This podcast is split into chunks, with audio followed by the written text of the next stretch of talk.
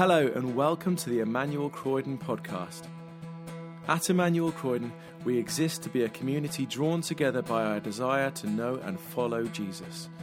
We long to become disciples of Jesus who are equipped to serve him in the whole of life, transforming families, communities, and workplaces as we love God with heart, mind, soul, and strength. Hope you enjoy this week's talk from the evening service. Thank you for joining us today. Grace and peace to you.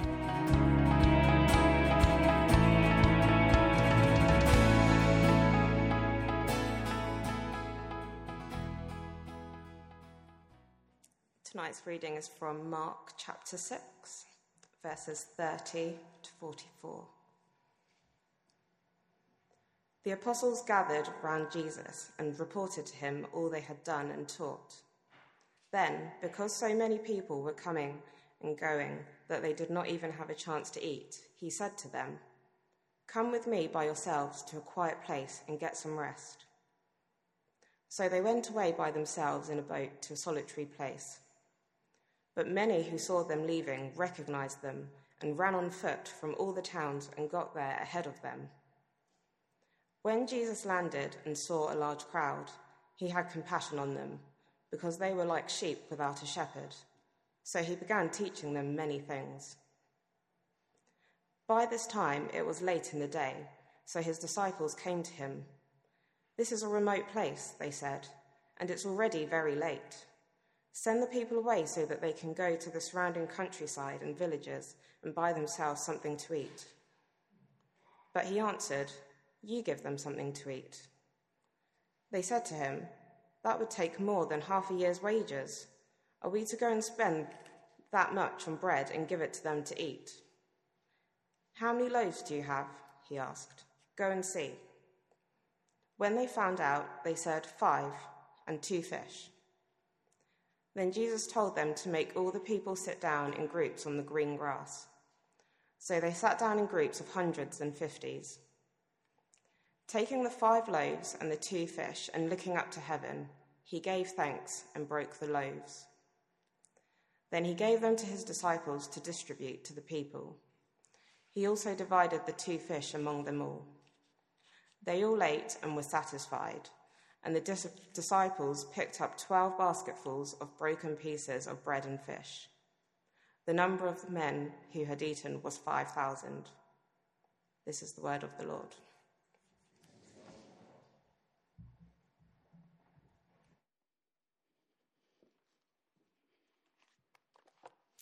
Let's pray together. Father in heaven, we pray this evening that your word to us would be our guide, that your Holy Spirit living in us would be our teacher, and that your glory would be our supreme concern. We pray for Jesus' name. Amen.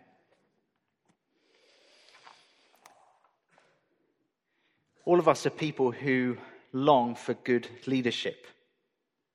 All of us, in our different ways, are, are searching around for people who are worth following.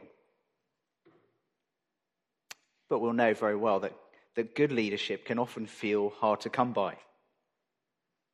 Maybe you, you wish you had a better boss, one who you could look up to rather than fear. Or maybe you wish that your parents had, had, had guided you better as you were growing up. But for whatever reason, they were largely absent. Maybe on a national level, uh, some of us have struggled with the leadership that we've had in recent times. And added to all of that, we've just lost the wonderful uh, uh, leadership of the Queen, that steady leadership. We've been thinking this evening already about some of the problems that we're facing as a nation, and we're, we're looking for leadership. And while we all long for that, it can be hard to find. So, our question for this evening is where can we go to find the leadership that we need and leadership that we crave? Well, the answer comes to us in that passage that Xanthi just read for us. You see, the people in Jesus' day, they were searching for good leadership like us. In fact, the Jewish people had been waiting for their leader to come uh, for hundreds of years, for the promised Messiah. And one of the ways that the Messiah is described in the Old Testament is as a shepherd. Uh, Ezekiel chapter 34. In that chapter, God promises to send a shepherd in the line of David who would be the leader that the people need. I will place over them, God says, one shepherd, and he will tend them. He will tend them and be their shepherd. And that promise, it comes in the context of really bad leadership in Ezekiel's day. In that same chapter, God condemns the leaders of the day. He says, The word of the Lord came to me, Son of man, prophesy against the shepherds of Israel, prophesy and say to them, This is what the sovereign Lord says. Woe to you, shepherds of Israel, who only take care of yourselves. Should not shepherds take care of the flock? So, that idea of, of bad shepherds, that would have been very familiar to the people in Jesus' day, people who knew their Old Testaments inside out. And that all helps us to make sense of how the crowds in this story would have been feeling. Because just before this, we've had the account of Herod. And he, he looms large as we come into this chapter. Herod, the ruler of Galilee, beheading, the, the, the beheading John the Baptist. Hard to imagine a, a worse shepherd of God's people than that. A man who cared more about his own reputation, protecting his own interests, than preserving the, the life of a godly man like John the Baptist. And so that passage left us longing for good leadership. And what we're going to see this evening is that Mark is, is presenting Jesus as the leader that the people needed, the leader that we need. In this passage, Jesus comes along and he shows himself, he reveals himself to be the good shepherd, the long promised good shepherd, the one that we are all longing for. So, as we move through this passage, we're going to see four wonderful ways that Jesus is the shepherd leader we need. Here's the, here's the first Jesus is the shepherd leader who offers us true rest. True rest. Look with me at how the passage begins. The apostles gathered around Jesus. They reported to him all that they had done and taught. Then, because so many people were coming and going that they didn't even have a chance to eat, he said to them, Come with me by yourselves to a quiet place and get some rest. So they went away by themselves in a boat to a solitary place. You can picture the scene. Jesus and his disciples, they're exhausted. Jesus, just before this passage, just before the passage last week, he sent his disciples out on mission. He said, Go out around the villages of Galilee with a mission to proclaim the forgiveness of sins in Jesus' name, to cast out impure spirits, to heal the sick. And they've probably been on that mission for a few weeks. So they're shattered and they're starving. Mark says so many people were coming and going, they didn't even have a chance to eat. Now, Jesus loves his disciples, he cares for them. So he tells them, Come with me for a needed rest. Come with me by yourselves to a quiet place and get some rest. You know, Jesus never intends us as his followers to, to be run ragged in our service of him. He knows we need time in his presence to be refreshed, renewed. But notice that what the disciples needed, it's not just physical rest and a good meal. He does want to give them those things, but the kind of rest he's talking about is more than that. It's spiritual rest, rest for their souls. That's why he says, Come with me by yourselves. He knows that what they most need uh, is time with him, time in his presence. And there seems to be a word in that for us as a church family at the moment. A number of conversations that have been happening over the last, since the start of term, just about how busy we are as a church family. About, and uh, we've, we've been asking ourselves the question are there times when that's not spiritually healthy? And we, let me say right at the start here that it, it is right that we should work hard for the Lord. Romans chapter 12 says this Never be lacking in zeal, but keep your spiritual fervor serving the Lord. So we're not saying it's, it's a bad thing to work hard for the Lord. Actually, it might be that for some of us, that's the challenge we need this evening to, to get more involved in the Lord's work. Others of us may well be busy, but in a very healthy way. But maybe for some of us, this invitation to true rest um, is just what we need to hear this evening. And, and a good question to ask ourselves to work out is my busyness healthy or unhealthy? Is a question like this Do I feel too busy to spend time with Jesus? Do I feel too busy to spend time with Jesus? If I'm honest, the answer to that in my own life in recent weeks has been yes at times. There are days when I, I realize I've cut down on time that I've spent with God because I feel I need to get on with the day. That's a problem. And if it's one that I've had, my guess is that it's, it's not a problem unique to me. So, very practically for us, it might mean that there are things in our days that we that need to give in order for us to have time each day coming away with Jesus, enjoying his presence. And if that's not a habit in your life already, can I say to you, that is a brilliant thing to start. Having time each day, whenever you do it, but just a time set aside to spend reading God's word, enjoying the, uh, being able to talk to Him in prayer, bringing all your needs and concerns to Him, asking Him for things, asking Him to grow you and change you. Doing that each day is a wonderful habit. Uh, and if that's not something that's familiar to you, I'd love to talk to you about how you can start that habit uh, later on. So, Jesus, the Good Shepherd, the shepherd leader who offers true rest. That's the first thing from this passage. Here's the second Jesus is the shepherd leader who has compassion on his people. That short holiday that Jesus had intended for the disciples, sadly, it doesn't happen. Uh, they get off the boat at their holiday spot, and immediately they're confronted by these crowds that have arrived ahead of them. Now, Jesus knew his disciples were still exhausted. He was as well. He knew that they still needed that rest. He'd give that to them. Uh, but he could have therefore easily said to the crowds in this moment, Would you just leave us alone for a bit? We're on holiday. Can't you see that? That seems to be exactly what the disciples would have done. Uh, when we come to their frustration in verse 37, that's what they wanted, just a break. And yet Jesus doesn't do that. Why not? Well, he puts compassion for the lost ahead of his own comfort and rights. Mark says, when Jesus landed and saw a large crowd, he had compassion on them because they were like sheep without a shepherd. People like sheep without a shepherd. It's a vivid picture. When, when sheep are left on their own, what tends to happen is that they quickly get into trouble. They, they wander off. They wander to cliff edges or, or stray into roads. Others fall over and can't get back up again. It's a picture of being helpless and needing rescue. And Mark's saying here that, that the crowds of people that who were coming to see Jesus, they were like sheep without a shepherd. In fact, that's how the Bible describes all of us. The prophet Isaiah says, We all, like sheep, have gone astray. Each of us has turned to our own way. Jesus is the wise creator of the universe. He knows the right paths for us to walk, but all of us naturally turn away from him. We put ourselves firmly on the throne of our lives. The Problem is that that means we end up a bit like sheep. We, we wander off away from God's good purposes. We become helpless, in need of rescue.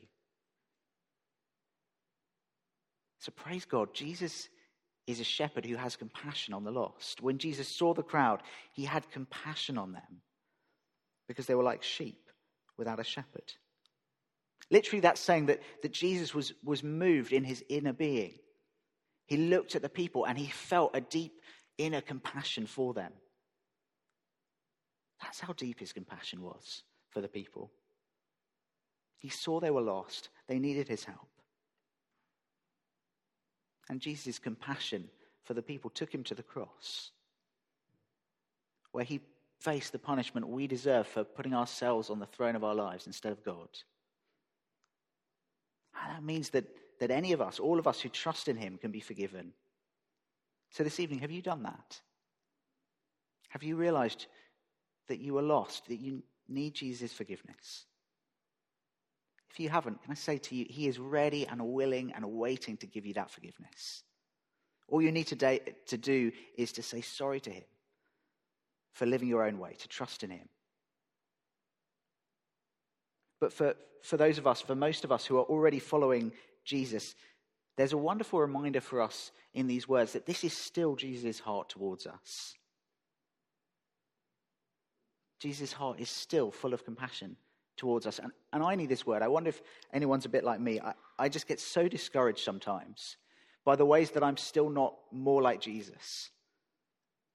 And I, I can assume that he would be fed up with me. Sometimes I, I picture that, that he, if he's looking at me, that the look on his face would be one of frustration, disappointment. But actually, the wonder of wonders is that when Jesus looks at me, his heart is still full of compassion for me. You see, Jesus is not a leader who gives up on us when we fail. His heart is always full of love and compassion for us. He's the shepherd leader that you and I need. If you are like me, if you're tempted to, to sometimes think that God's love for you changes depending on how well or badly you feel you're doing, um, I'd love to recommend a book to us. It's been a huge blessing to me. It's called Gentle and Lowly Christ's Heart for Sinners and Sufferers. This one is first come, first served after service for this copy, uh, but I really recommend buying one.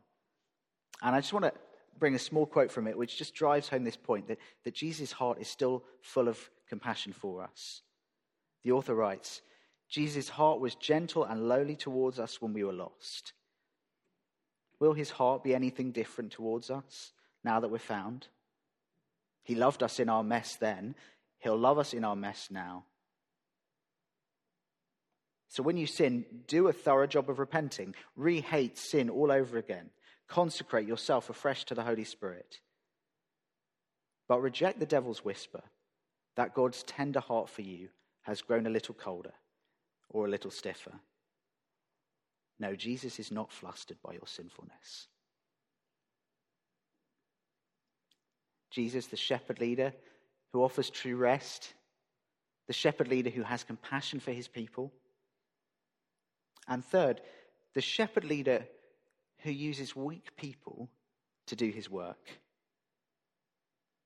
The disciples at this point, they, they're seeing a looming crisis. The people have been captivated by Jesus' teaching. They're being hanging on every word of this shepherd leader that they were longing for. But soon the people are going to be hungry. And they're in a solitary place. So the disciples come to Jesus. Verse 35. By this time it was late in the day. So his disciples came to him. This is a remote place, they said, and it's already very late. Send the people away so they can go to the surrounding countryside and villages and buy themselves something to eat. It seems that people could easily have gone. If Jesus had just sent them away, they could have gone to, to a nearby village. They could have got themselves some dinner. But Jesus is doing more than that in this passage. He wants to show us something. So, verse 37, he says, You give them to something to eat.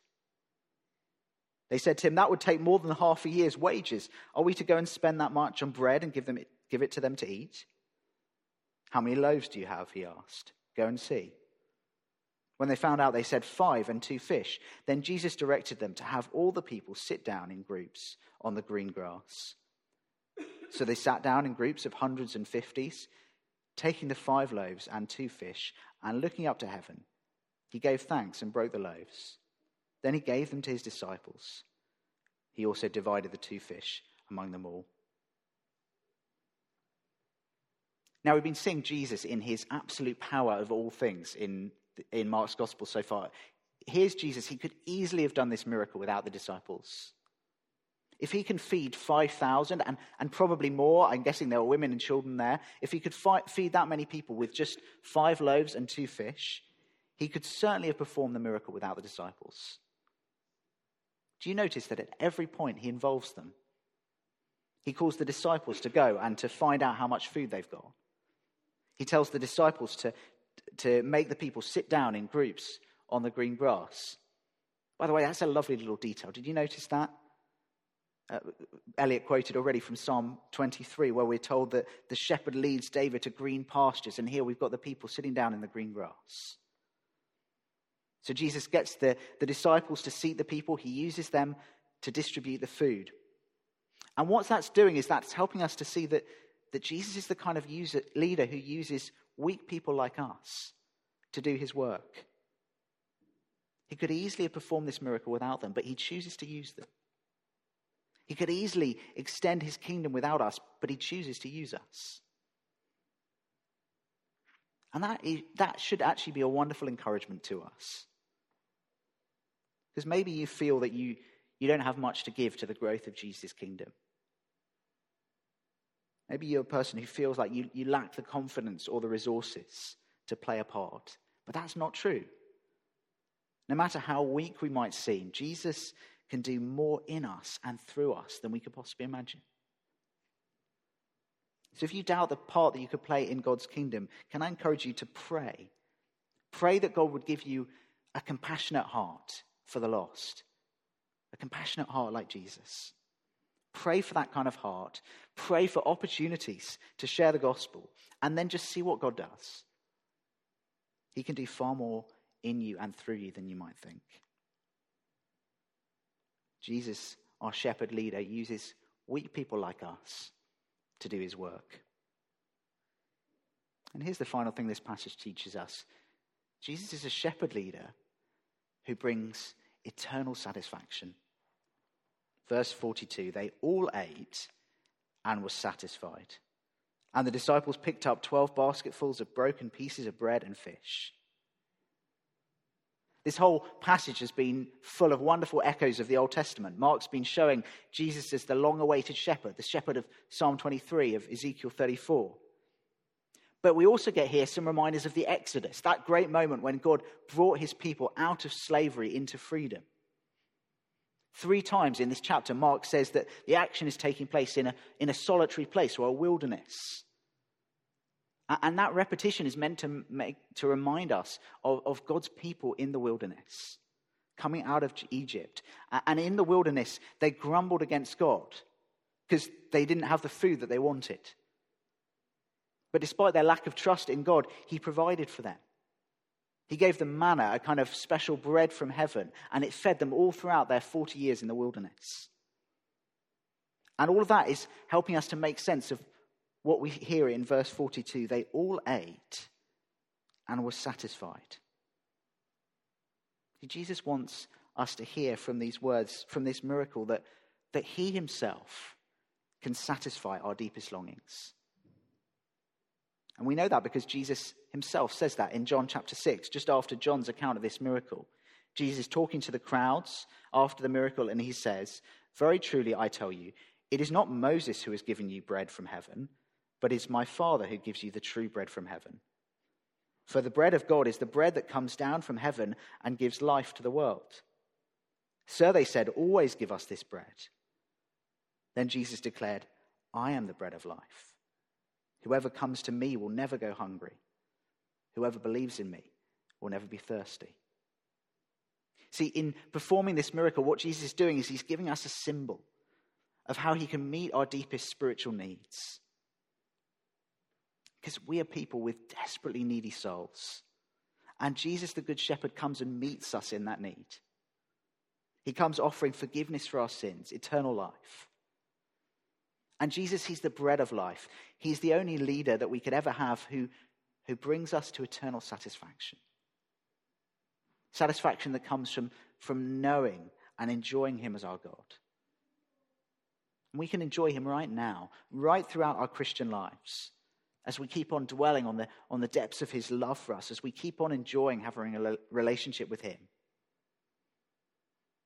And we can trust this good shepherd to, to lead us on into eternal blessings, eternal satisfaction with him. As we come towards a close, here is how Revelation chapter 7 beautifully pictures that eternal satisfaction. Hear this promise from God.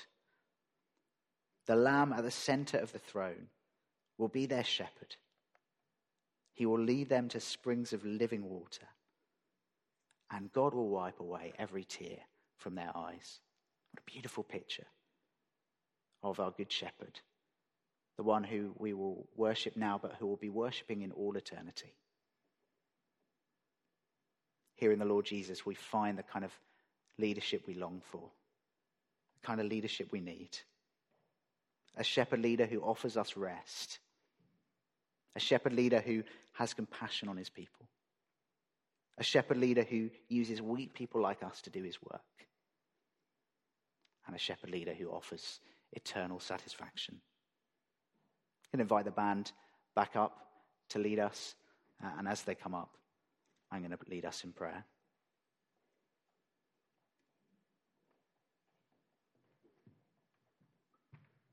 Gracious God, we just praise you so much for this, this wonderful picture that we have of your Son.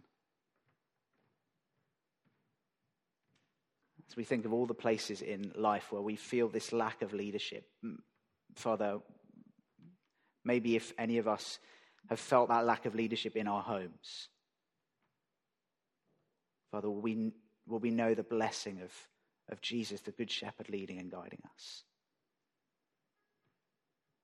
If we, if we look out and we feel that lack all around us, if we, if we just wish that others would lead us better, Father, remind us we have a good shepherd. And Father, I pray, want to pray particularly into, into this word that you seem to be saying to us as a church family at the moment. That you would, you would remind us each day that, that your Son, the Good Shepherd, offers us true rest. Even as we want to work hard in your service, we pray you would, you would help us each day to meet with you, to enjoy the rest for our souls that you promise to us. And we pray you would do that now as well. You, we pray you would refresh and renew our souls as we continue to worship you this evening. We pray in your Son's name. Amen. Thanks for listening to the Emmanuel Croydon podcast. For more information about our church and everything we have going on, visit our website, emmanuelcroydon.org.uk.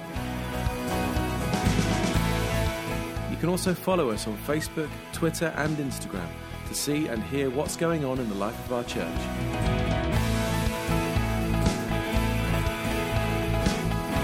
God bless you and have a wonderful week.